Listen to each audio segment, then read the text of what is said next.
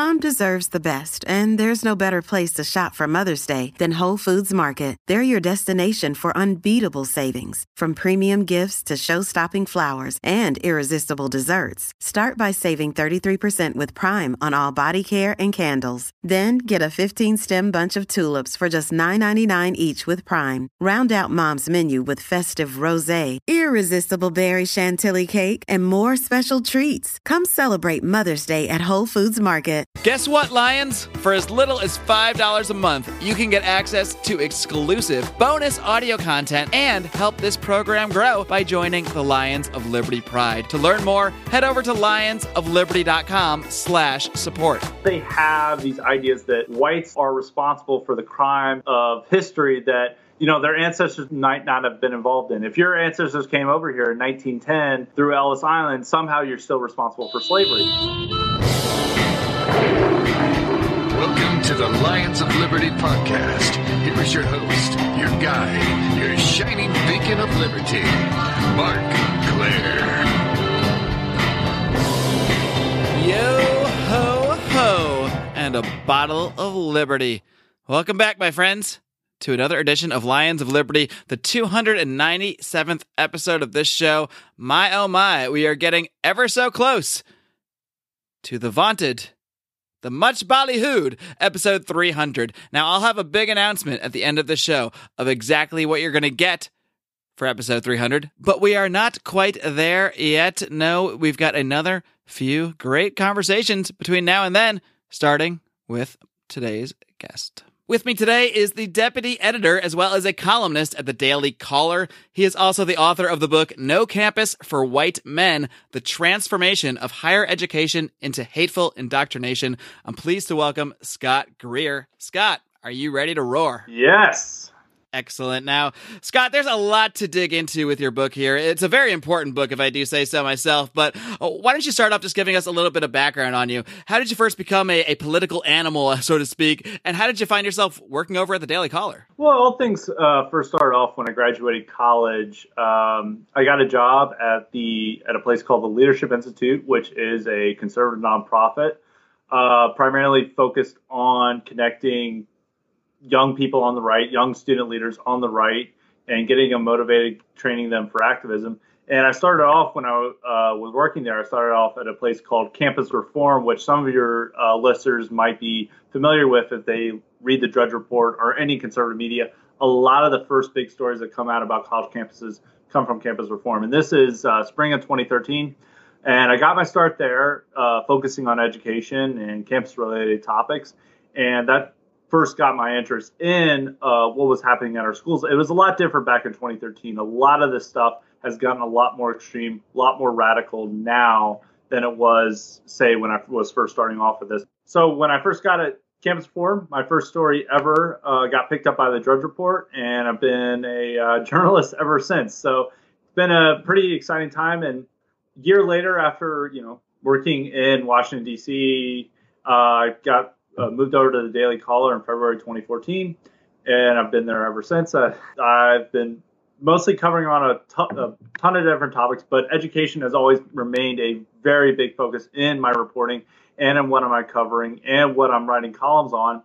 And the inspiration for No Campus for White Men came in November of 2015 when there were two big events that captured the national attention. There was protests at both Yale University and the University of Missouri, two very different schools. You know, University of Missouri, public university situated in a red state in the heartland of America. Yale University with Harvard, one of the top two uh, schools in the country. Ivy League, associated with coast with the coast, very elite. Both, but both of these schools were facing uh, very heated protests that were driven a lot by racial issues. And when I first started seeing these, I saw that a lot of reporting on the matter and a lot of people who were commenting on it, particularly from the right, were seeing it as like, oh, well, these college kids, they just can't understand uh, different points of view. They're all upset because they just they want to uh, stay in their safe spaces. Well, that is true to an extent, but it ignored the racial element that was uh, animating both these protests. And when I saw these incidents, I was like, you know what? I need to delve deeper into this topic and see what's really going on. And that proved to be the genesis for No Campus for White Men. That's really interesting. So you've been in this sort of into the issues of what's going on on our campuses really for not even even before your career started because you were on the campus before that. And then shortly after getting out you quickly became involved in this issue. And that actually ended up launching your journalist career. So it seems like you've really been tied to this the whole time. Uh, I'm, I'm curious what to what extent you saw some of this happening while you're actually in school. I believe you graduated in 2012 where did you go to college by the way? And, and what what did you see in the four or so years you were in school? Anything that would indicate that any uh, yeah i graduated in 2012 from the road? university of tennessee uh, chattanooga. Small uh, public university in tennessee and when I was there, I actually didn't see a lot of this. Um, I never had to take a session where I was learning about white privilege. I was even involved in a lot of the administrative affairs of school. Uh, I was a, a, freshman orientation leader, so a lot of this stuff that we see, that a lot of this news coverage covers, sees a lot of this crazy things that they're teaching in orientation, like every white person is racist, or you know. Uh, you know, uh, gender, there's not two genders, there's many genders. A lot of this crazy stuff we first see happens at orientation. I never saw any of that. I never saw a trigger warning or a microaggression or anything. But one of the things that kind of shocked me that showed that I needed to write this, I think this was around 2014. I was reading my campus newspaper uh, online and I saw that they had like a story about a crime and it started off with a trigger warning and I was like, what, what is this? Why, why are they covering um, a story and then including a trigger warning about how you know sensitive readers shouldn't continue on with this important news story about a crime that happened on campus because you know it might uh, it might hurt you. And I thought this is kind of crazy. So uh, one of the motivating factors for the book is that I didn't experience this at all at college. You know, this is something that's really just happened over the last three or four years with this push for campus insanity. I mean, elements of it were already were always present at schools like Oberlin and Columbia and NYU and stuff, you know, Berkeley, of course, but very schools with a very um, left wing reputation, but it wasn't present everywhere. And it wasn't present at, you know, your red state public university. Well, now it's pre- it's everywhere you go, no matter what school you're going to.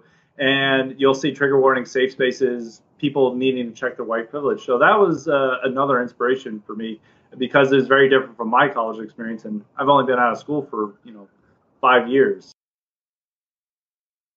Yeah, I mean, that's a very short time span for things to change, uh, apparently so rapidly. Do you have any kind of sense of what's really behind this change, the overall tone that seems to be present at campuses now? And, and like you said, it's not just limited to the trigger warnings and the safe spaces. There's a really heavy anti-white undertone, as we can we know from the title of your book, and we'll we'll dive into that a little bit more. But do you, do you have any greater sense of what is behind this overall push? Well, I would say one thing is is that we've seen a lot more protest movements uh, develop in this country since the election, since uh, Barack Obama's reelection.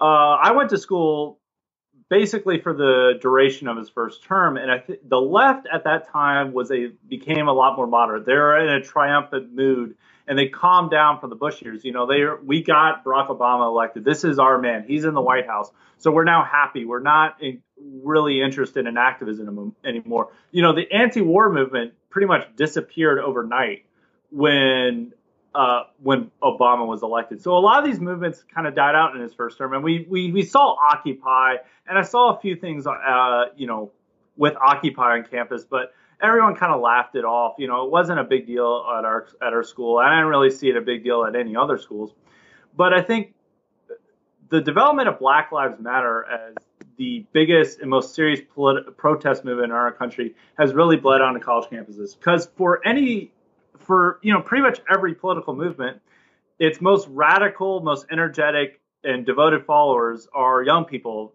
you know, who are college age.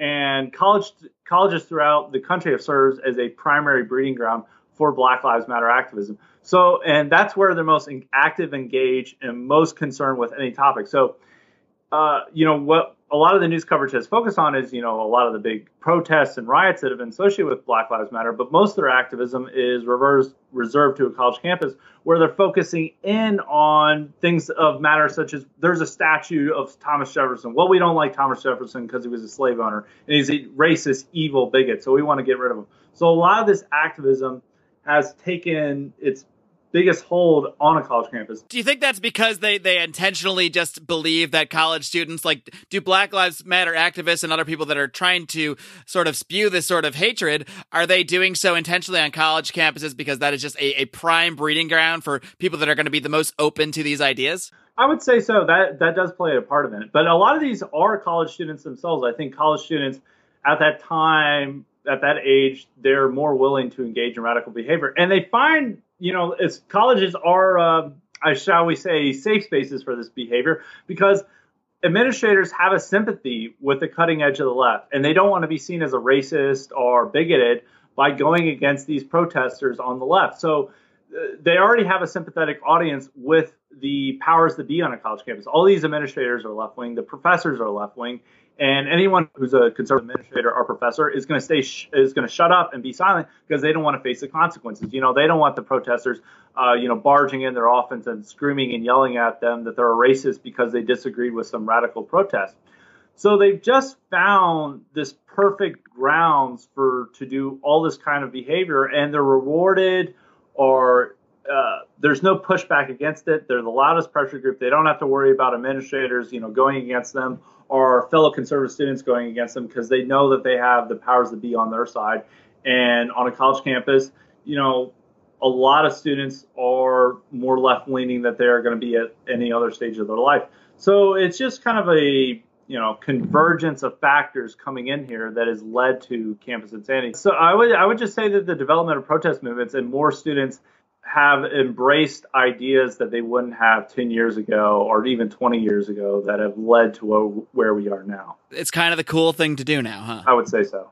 So let's dig into this a little bit. You use the term, uh, and, and, some people might think it's, I don't know, uh, hyperbolic, but you use the term hateful indoctrination to describe what's going on. So let's dig into that a little bit more. What are some of the biggest elements uh, of what you see as the hateful indoctrination that is being spread on college campuses?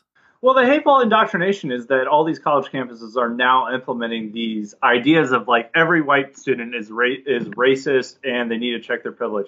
We see time and time again that orientation program, required freshman classes teach these ideas, and they schools send out these guidelines where they have these ideas that whites have inherent privilege just due to the color of their skin, and not only that, but they also are responsible for the crimes of of history that you know, their ancestors not have, might not have been involved in. If your ancestors came over here in 1910 through Ellis Island, somehow you're still responsible for slavery. And we see this at, at college campuses throughout the country where they either have classes or these required material. And by teaching this, this not only teaches white students to feel bad just because of the color of their skin, something they have no control over, it also teaches other non white students to hate them. Just a recent example is that a Yale dean said that she loved the diversity at her school, but she hated all the white trash there. Uh, the fact that an administrator would say such a racist, hateful statement and feel that she can keep her job and that it's a right statement to show shows the mentality that's taken over a college campus. That why would anyone have, why would you hate the so-called white trash uh, of Yale University? Why, why would you even feel the need to say this statement? But the fact that these administrators can say this, and we see this all the time with professors all like, uh, you know, we'll say just uh, uh, things that like all whites are racist, and other powers at universities will say these types of things, and they get away with it in a lot of cases. Um, so uh, this is at every college campus, and when students hear this type of rhetoric, it sends a message to white students that they should feel bad just because of the color of their skin, and it sends a message as as well to non-whites that they should hate their fellow white classmates just because of what happened in the past and for things that a lot of these kids had no, no involvement in whatsoever. Their ancestors had no involvement. You know, they might have been in a different country at the time, but they are all responsible for these evils such as slavery, colonialism, uh, segregation. They are responsible for this. And when others, when students have to hear this on day in, day out, that like white people did this, they did so much evil, they've stolen, they've raped, they've murdered, they're just a cancer upon the earth. You know, that sends a, that's not going to create a message of love and tolerance on campus. That's going to lead to division, conflict, and hatred. So it, it, it is hateful indoctrination what's going on in many parts of higher education. Do you have any sense, or I don't know, it might be too soon for serious studies to be done on this kind of thing, but I'm curious if you've just heard anything about how this actually does affect the psyche uh, of maybe a normal, quote unquote, normal, as normal as any of us can be, white male who shows up on a college campus and gets just hit with this stuff for over the course of a couple of years. Uh, I, I, know you're not a psychologist, but I gotta imagine the effects on someone's uh, self esteem and psyche if they're really getting this everywhere they turn including most importantly here. I mean, it's one thing if you have students, I think, just, just saying whatever they're saying, but when it's actually supported by the administrations in a lot of these schools, that, that's when it really takes on a sense of authority. And then students might actually think, well, this, this must be true. If, if this university, this place I'm going that's going to teach me and prepare me for you know, life in the real world, if they're telling me this, well, it must be true. I must be a bad person. I must be privileged. I must have to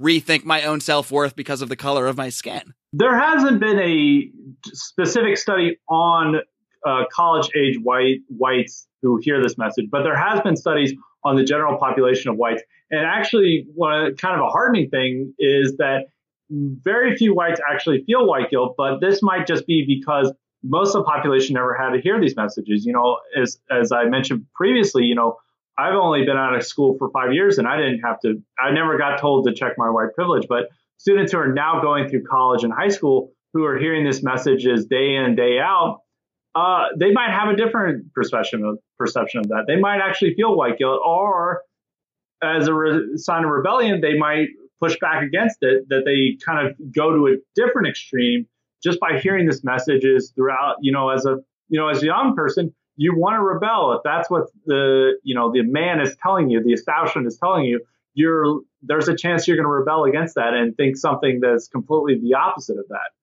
So there hasn't necessarily been any specific studies on college students, but on a general population, it shows a very small percentage of whites feel bad for being white. I think it's even less than 10%, or it might even be lower than that. I can't give you the exact figure, but it's a very low number, and it's definitely not the majority of whites who feel this.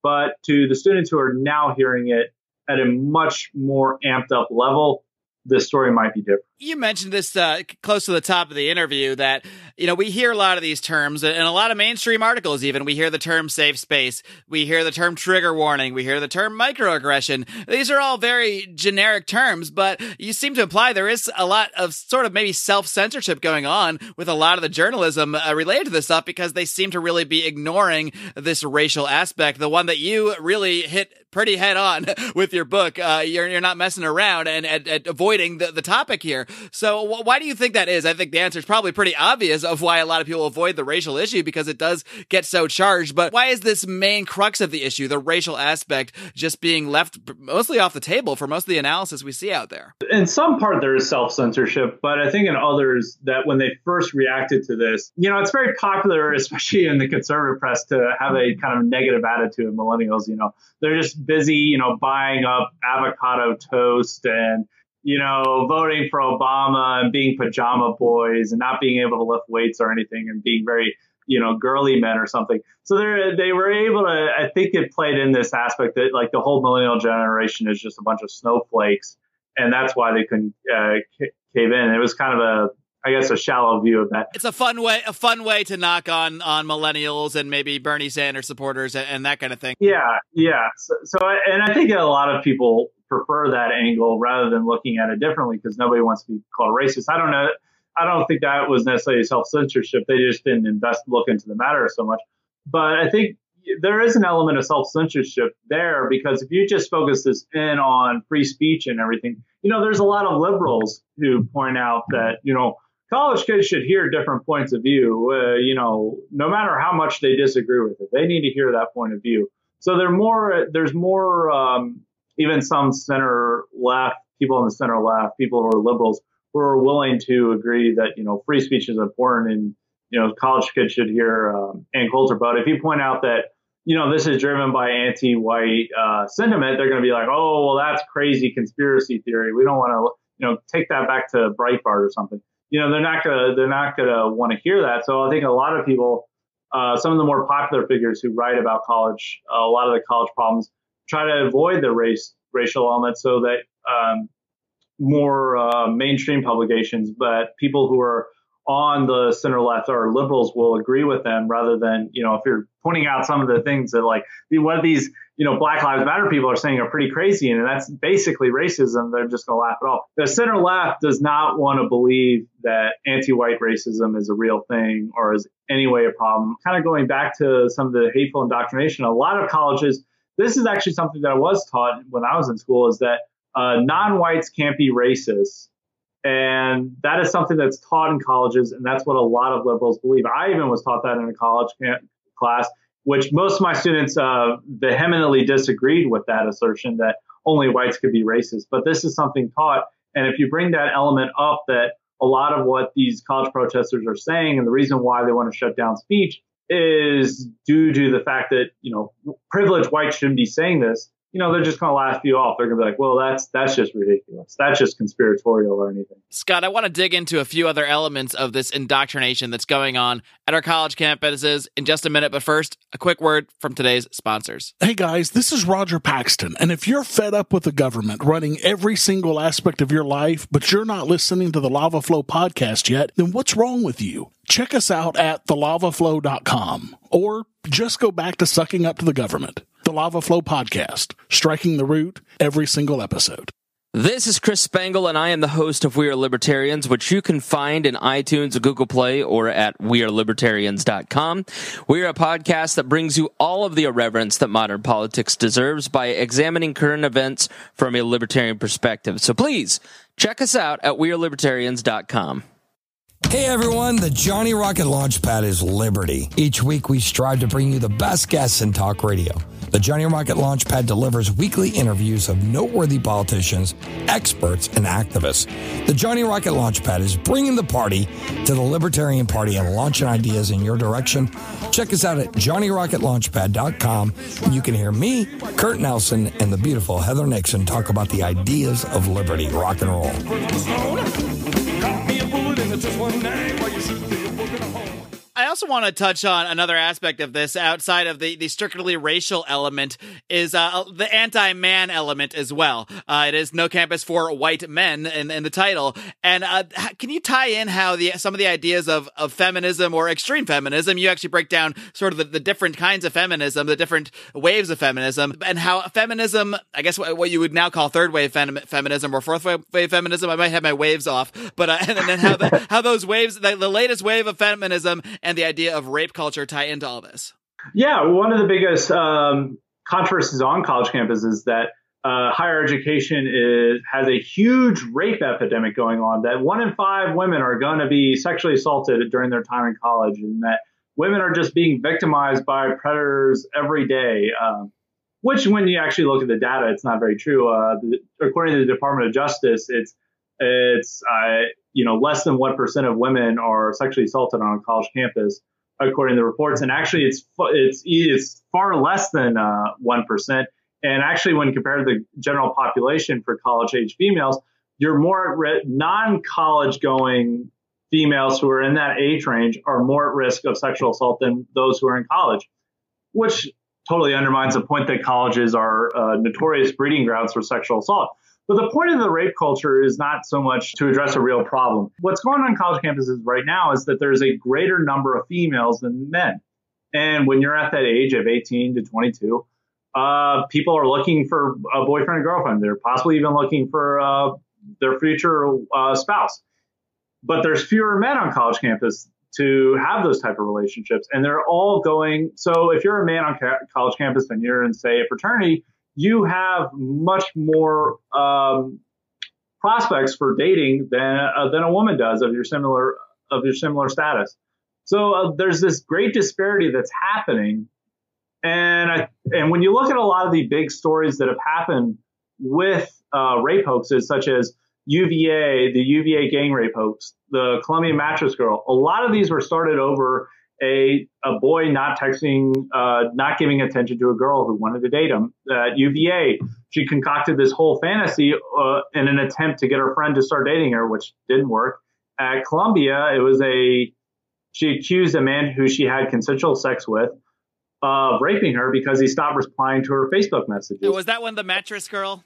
The Columbia. Yeah, that was Mattress Girl. Right. So a lot of these are jilted lovers who are using the issue of rape to get back at to get back at men who are not replying to them. But those men have all these opportunities. So what they want to do with rape culture is they want to bring down male behavior that they think is too oppressive.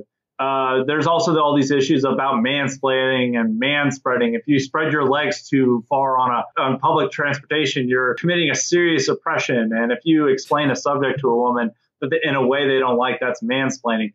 It is a way to exert their power on rape culture because if they and a lot of what their um, ideas for dealing with rape is about ensuring that men feel fear, like the affirmative consent laws, where a man has to keep actively asking yes uh, for consent from a woman uh, during all periods when they're engaging in intercourse. They there was an argue, a famous liberal writer, Ezra Klein, said that I want every man when he engages, you know, starts kissing a woman to feel a chill go down his spine that he could be at risk of of being accused of rape if he's not following all the rules. How romantic. yeah, very romantic it is. This is about making men feel that they have less power than women, and that's what really what they want uh, with by pushing this rape culture. They women want to know that they have power over the dating scene, which due to the imbalance, the gender imbalance, they're losing that power and they're not having the uh, type of relationships that they would like because there's more men uh, are excuse me there's fewer men on a college campus on your average college campus than there are women. And those men are have numerous opportunities that a lot of these women don't have. So there is a lot of this jealousy and toxic relationships that are going on. And the rape culture narrative is about kind of bringing men to heel and to make them feel fear that any interaction they have with a woman, if they don't go right, if they don't text her back, if they um, if they, you know, are being a jerk or something, that they're gonna might be at risk of being accused of sexual assault, and they could, you know, have their whole life ruined it's really fascinating that it's, it really seems to be tied to uh, the trend of more and more women going to college. Now, obviously, we're not against the idea of women going to college, but I, oh, I have, no, I have to think not. back that maybe back before that was a, there was a lot of women in college. Let's say there was a time when maybe ten percent of college students were women. Well, at that point, I mean, the woman's got all the power because now you got ninety percent of the men that ha- that only have a pool of ten percent of women to go after. So I, I, can see why, in that point, you know, the men has to be maybe more more. There might, might need to be more courtship and that sort of thing. But when the numbers get so far the other way, when I think you said around 57% female and trending the that way, uh, yeah, that's really interesting because at some point, well, I guess you don't need, you know, they have to do the courting. And, and if that doesn't work out, I mean, this is not a societal situation we had necessarily seen until, until recent years. No, we haven't, and it's something new, and it's and it's the toxic relationships are not going to be solved by implementing these laws like affirmative consent or as the Obama administration implemented with the Dear Colleague letter in 2011, where they demanded that school uh, hearings on this matter, because most of these, whenever a sexual assault allegation happens, it usually goes through the school. It doesn't go through a court of law. And and these school hearings actually require a lower standard of evidence to convict a student. So a lot of times that and by lower standard, you so you mean often no standard, no evidence required. Yeah, well, and it's and it's people who are not trained in the subject determining somebody's life. While in a court of law, it's all professionals. You know, it's you know we have a judge and a jury. It's you know sometimes a fellow classmate who doesn't understand the procedure, who's you know uh, determining your life.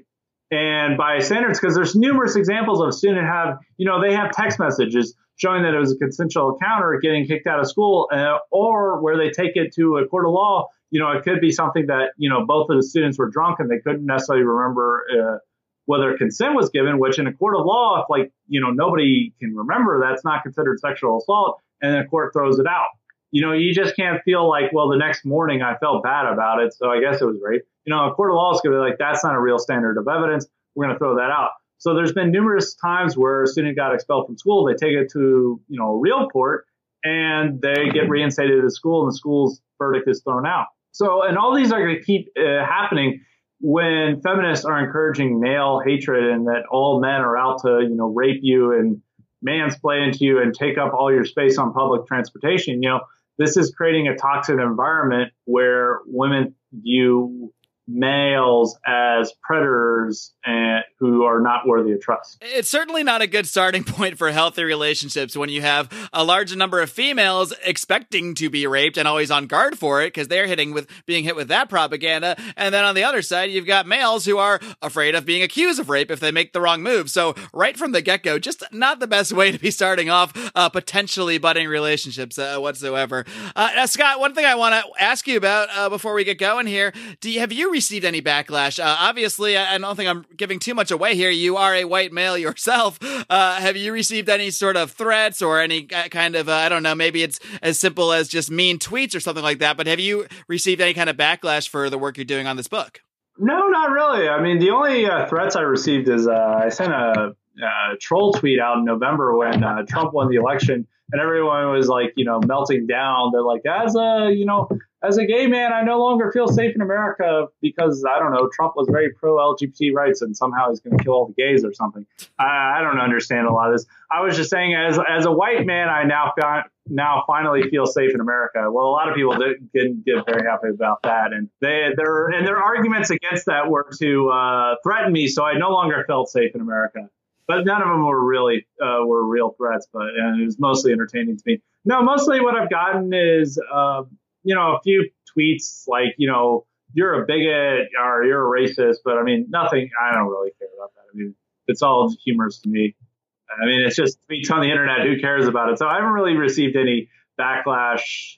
Well, I actually thought there'd be more backlash to it from, you know, kind of the liberal press, but I think they're just so fixated on Trump and other matters that they don't have time for little old me.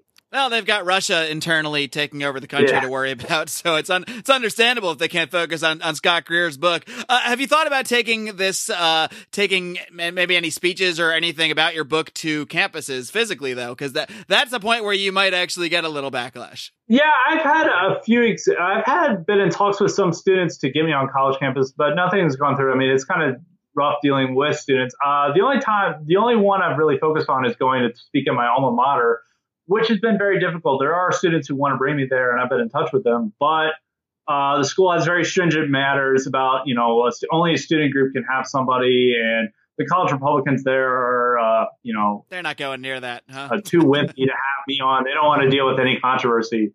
They just want to pretend Jeb Bush is president or something. But so I've, I've been trying to get that worked out, but it, it's been a little difficult. I think students, I mean, school's been out, but I think after the Milo events and Ann Coulter and other that a lot of students were very hesitant about having any speakers that would be controversial. And they're also worried that the schools would do matters to shut it down. Like uh, what they, how they were able to shut down Ann Coulter is that, well, security reasons. You know, they use security concerns every time to shut down.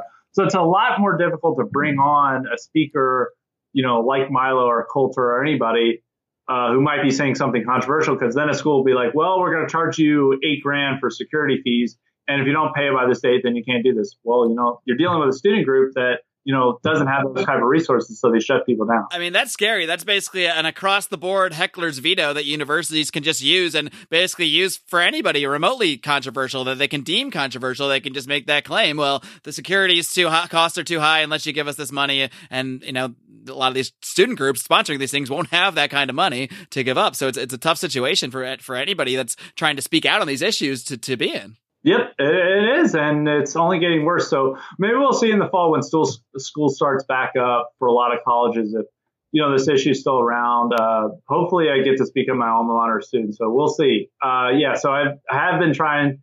Uh, been a little difficult as of late. So we'll see. Well, we'll, we'll certainly keep an eye on it, and we'll, we'll, certainly hope you can get this stuff out there more. Uh, before I let you go, Scott, why don't you let our listeners know where they can find the book? Of course, we'll link to that in today's show notes uh, through our Amazon link over at lionsofliberty.com, uh, but all, as well as you're finding your work at the Daily Caller and how they can get in touch with you on social media. And feel free to plug anything else you got going on. All right. Well, as you said, it could you can find the book both ebook and print on Amazon.com right now. It's fully in stock, so it's of and if but if you prefer the old-fashioned way of getting a book, it's also available at your local Barnes and Noble. And if you would like to follow my work, uh, you can follow me on Twitter at Scott M Greer, and that's G R E E R. And also, all, you can find my work at dailycaller.com. And if you enjoy a little bit of snark in your tweets, I do recommend following Scott on Twitter. So, Scott, it's been a blast. I wish you all the best with your book and everything else going forward. All right. Thanks for having me. All right, folks. I hope you enjoyed my conversation today with Scott Greer of the Daily Caller. I really do recommend checking out his book, No Campus for White Men. Again, I'll link to that over at today's show notes at lionsofliberty.com slash 297. If you use our link to buy that book, we get a little kickback. Really easy way to support the show at no extra cost to yourself. Of course, another way you can support the show is by joining the Lions of Liberty Pride by becoming a patron of this program, helping to fund our operation and helping us to grow because that's really what we're looking to do here in the coming years is to expand our reach, expand our audience, and you can be a part of that by joining the Pride. For as little as $5 a month, you can get access to all sorts of exclusive audio content, including a special early sneak peek of my 300th episode. And again, you can find all the information you need about signing up for that over at lionsofliberty.com slash support.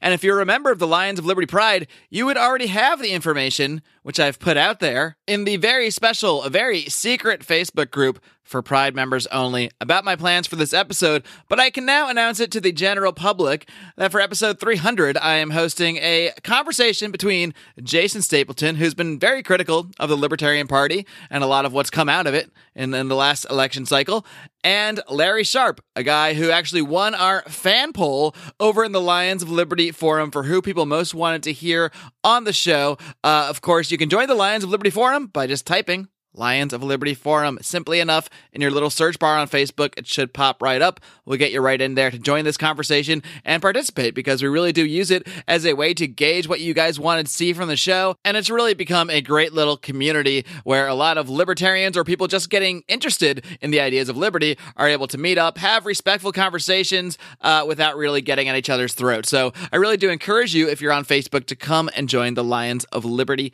Forum. One member of the Lions of Liberty Forum that I want to tell you about real quickly, a guy I've mentioned before, he's also a member of the Lions of Liberty Pride, and that is a gentleman by the name of Clint Rankin. Why am I telling you about this random person, Clint Rankin? Well, Clint is not just a random person, he is spearheading a project called Walk the Walk, which is designed to bring people of the, a liberty persuasion together to, of course, voluntarily, how else would libertarians be doing things, uh, fund charitable projects in conjunction with several other, other podcasts, including some people from the Jason Stapleton program, as well as our friends and sponsors of the show over at the Johnny Rocket Launchpad, We Are Libertarians, and the Lava Flow podcast. We are all working in coordination with Gret Glyer and DonorSee to fund a specific project one at a time. And currently, we're funding this project for Esther. And Esther was looking to uh, fund about $1,500 for her to pay for one year of her HIV medication. She's a young woman in Africa living with AIDS. And uh, also, the rest of that money is going to help train her to work on this chicken farm, which is great because it's actually going to help support her community and support several orphans in the process. So it really is somewhat of a libertarian project since you really are helping someone empower themselves to help themselves as well as help other people. So I think it's a really great pick that we've made uh, for this project. We are two thirds of the way to funding it as of right now. So if you're listening to this, even if you're not a member of the Lions of Liberty Pride and you're looking in your wallet and you got five bucks to spend, wait till next month. I, I, want you guys to sign up, but wait till next month. Put that five bucks towards Esther. Go take out your phone, if you don't already have it, get the DonorSee app. Uh, you can go to either my page, you can go to Gret Glyer's page, you can go to Clint Rankin's page, and you should be able to easily find the Esther Project.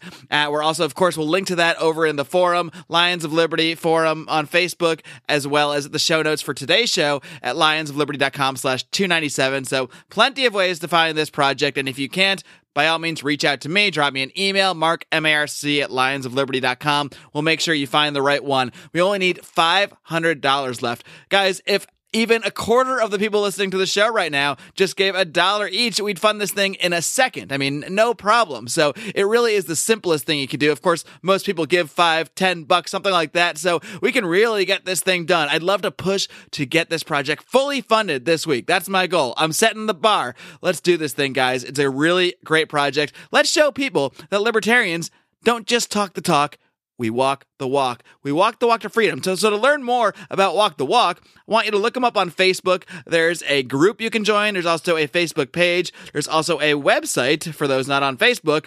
walkthewalktofreedom.com. So please connect with us, connect with Clint, connect with myself, connect with all these podcasts, get together with us. Let's make this a massive, massive libertarian charity movement. I mean, I think this is really a great way that we can not only help people, but also show people that libertarian solutions, voluntary solutions, can be effective, much more effective than uh, coercive, gigantic bureaucracies, uh, which I think almost everyone listening to this program now probably agrees with. Let's put it into action. Let's show the world what we got. And of course, while you're browsing around and taking care of chores on the internet, why don't you drop over to iTunes and leave us a rating and a five star review if you haven't already? does a lot to help boost this show at no cost to yourself. Until next time, folks, be sure to tune in this coming Wednesday to Brian McWilliams with Electric Liberty Land, his weekly look at comedy, culture, and liberty. And of course, this Friday, John Odermatt will return once again with another look at the broken criminal justice system on Felony Friday. Until next time, folks, live long and live free.